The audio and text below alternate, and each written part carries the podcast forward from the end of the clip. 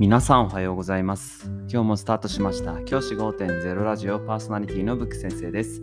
僕は現役の教師です。学校で働きながらリスナーの先生たちが今よりちょっとだけいい人生を送れるようなアイデアを発信しています。より良い授業、学級、経営、働き方、同僚保護者、児童、生徒との人間関係、お金のことなど、聞かないよりは聞いた方がいい内容を毎朝6時に放送しています。通勤の5から10分間聞き流すだけでも役立つ内容です。一人でも多くのリスナーの先生たちと一緒に良い教師人生を送ることが目的のラジオです。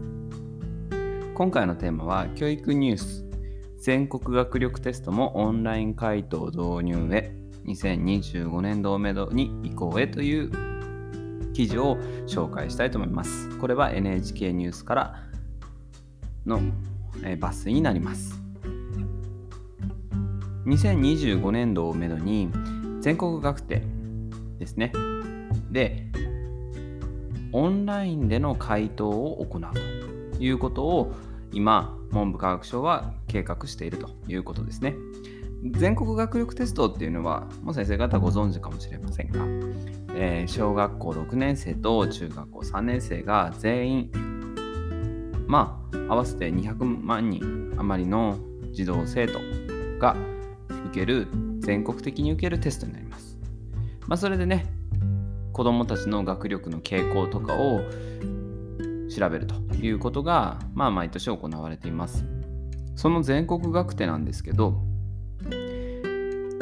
昨今のギガスクール構想で1人1台端末が配布されたということによって、これでペーパーじゃなくて、紙ではなくて、オンラインの回答システムを使うことでデータの集約を進めることができるんではないかということでこれから導入されるということになっています。これですね実は今年の5月の学力テストで100校で試験的に端末による回答が導入されたということです。で特に大きな問題はなかったということだそうで、ここから2024年度からアンケート調査、まあ、テストの後にやるあのアンケートですね、であったりとか、2025年からは中学校の教科のテストでタブレットでの端末による回答っていうのを導入するという方針が決まったそうです。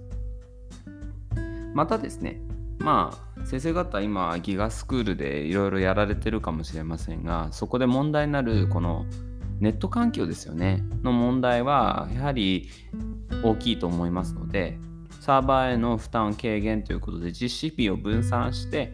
いくつかの日にちに分けてサーバーがこうダウンしないような体制で行うということで進めていくことになりそうです。このニュースに関して僕はですねあの大賛成です。まあ、学校っていう場所は紙がたくさんありますよね。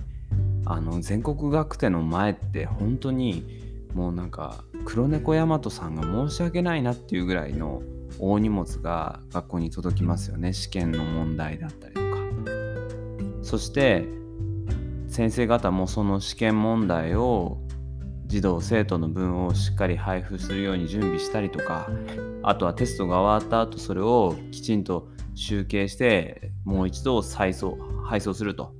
返送するというような作業も先生が行ってたわけですけどこれってちょっとやっぱり令和型じゃないなって思いますよね。21世紀になって紙で全部やる必要ないよなっていうのは正直なところでやっとこういうものが導入されて本当に嬉しく思います。ぜひどんどん進めてほしいと思っています。やはり学校の先生にとっても負担軽減になりますからそういった意味でタブレットっていうものを使って子どもたちが回答してデジタルな回答を送るっていう方が確実性があるというふうに思います。ここのニュースから僕たち教員が考えるべきことは何かっていうとやはりタブレットを使わせる時間っていうのを作らなければいけないってことだと思います。僕ですね、この最近夏休みに入って研修出張なんかで他の学校の先生と話す機会があってギガスクールどうですかって話した時にいや実はねずっと棚にタブレット置きっぱなしでね授業の時だけ使ってまた戻してってやってるのとか自治体丸ごとですね。ある自治体では絶対に子供にその端末を返さない。要は学校で授業の時だけ使って他はもう学校で管理するというような形にして子どもたちの使う機会を少なくしているというような話も聞きました。そうやってですね縛れば縛るほど子どもたちのタブレットを使おうという意欲はどんどん下がってきます。これはもう間違いないです。なんでかって言ったら縛りが大きいものって使いたくないじゃないですか例えば先生方が持ってるスマホで LINE は1日3回までねとか Twitter はこの時間9時から10時までしか見ちゃダメだよとか Google の Chrome Google での検索は1日に12時から1時までの1時間しかできないよとかそういうことが決まってたとしたら使いたくなりますかね？使いたくならないですよねいや、めんどくさいな、不便だなと思ったら使わないんですよね。ですから、そういった気持ちがある子供たちと、普段からもう自由に使いなさい、自分がきちんと先生と決めたルールの中できちんと使って自由にどんどん使いなさいって言われてる子供たちとの間ではタブレットであったりとか ICT 機器を使うリテラシーが段違いに差がつくんですよ。普段から使えてる人と使えてない人で差がつくのは当たり前ですよね。僕が勤めてる学校でもあるクラスではタブレットあまり使いたがらない先生の授業が多い。僕中学校で今勤務してるんですけどこのクラスはタブレットあまり使いたがらない先生の授業が多いっていう風なクラスだと全然使ってないんですよ。そうするとタブレットを開くところまでの動作がまず遅かったり端末の操作が遅かったり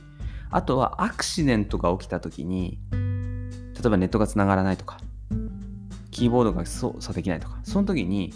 子供たちのあたふた度合いが全然違うんですよね。4月から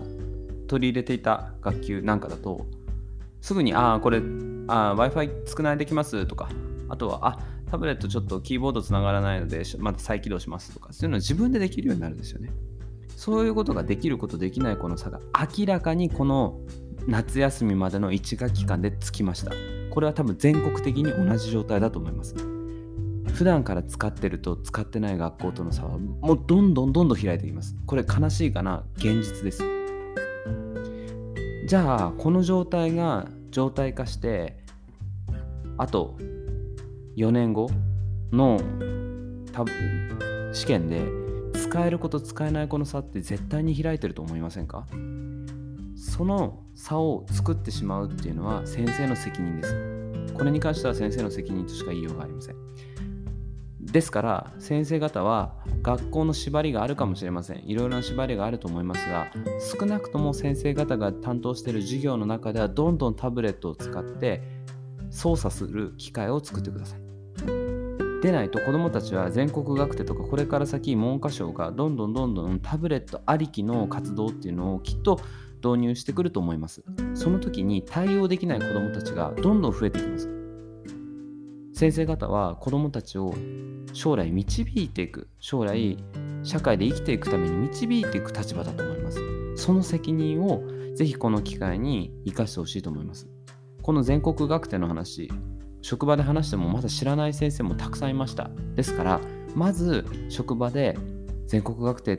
タブレットを使って回答になるそうですよタブレットどんどん使わないとまずいですねっていう話をどんどんしていった方がいいと思います。そうしていく中でこ他の先生方に波及させていってタブレットを使った授業っていうのも当たり前のようにできるようにしてほしいと思います。この動きは絶対に止まりません。タブレットから紙にっていう意向はないです。紙からタブレットではあってもタブレットから紙へっていうのはないのでぜひですねここを意識して取り組んでほしいなと思います。今日は全国学手がオンライン回答になるよという話をしました。じゃあ今日はこの辺で起立例着席。さようならまた明日。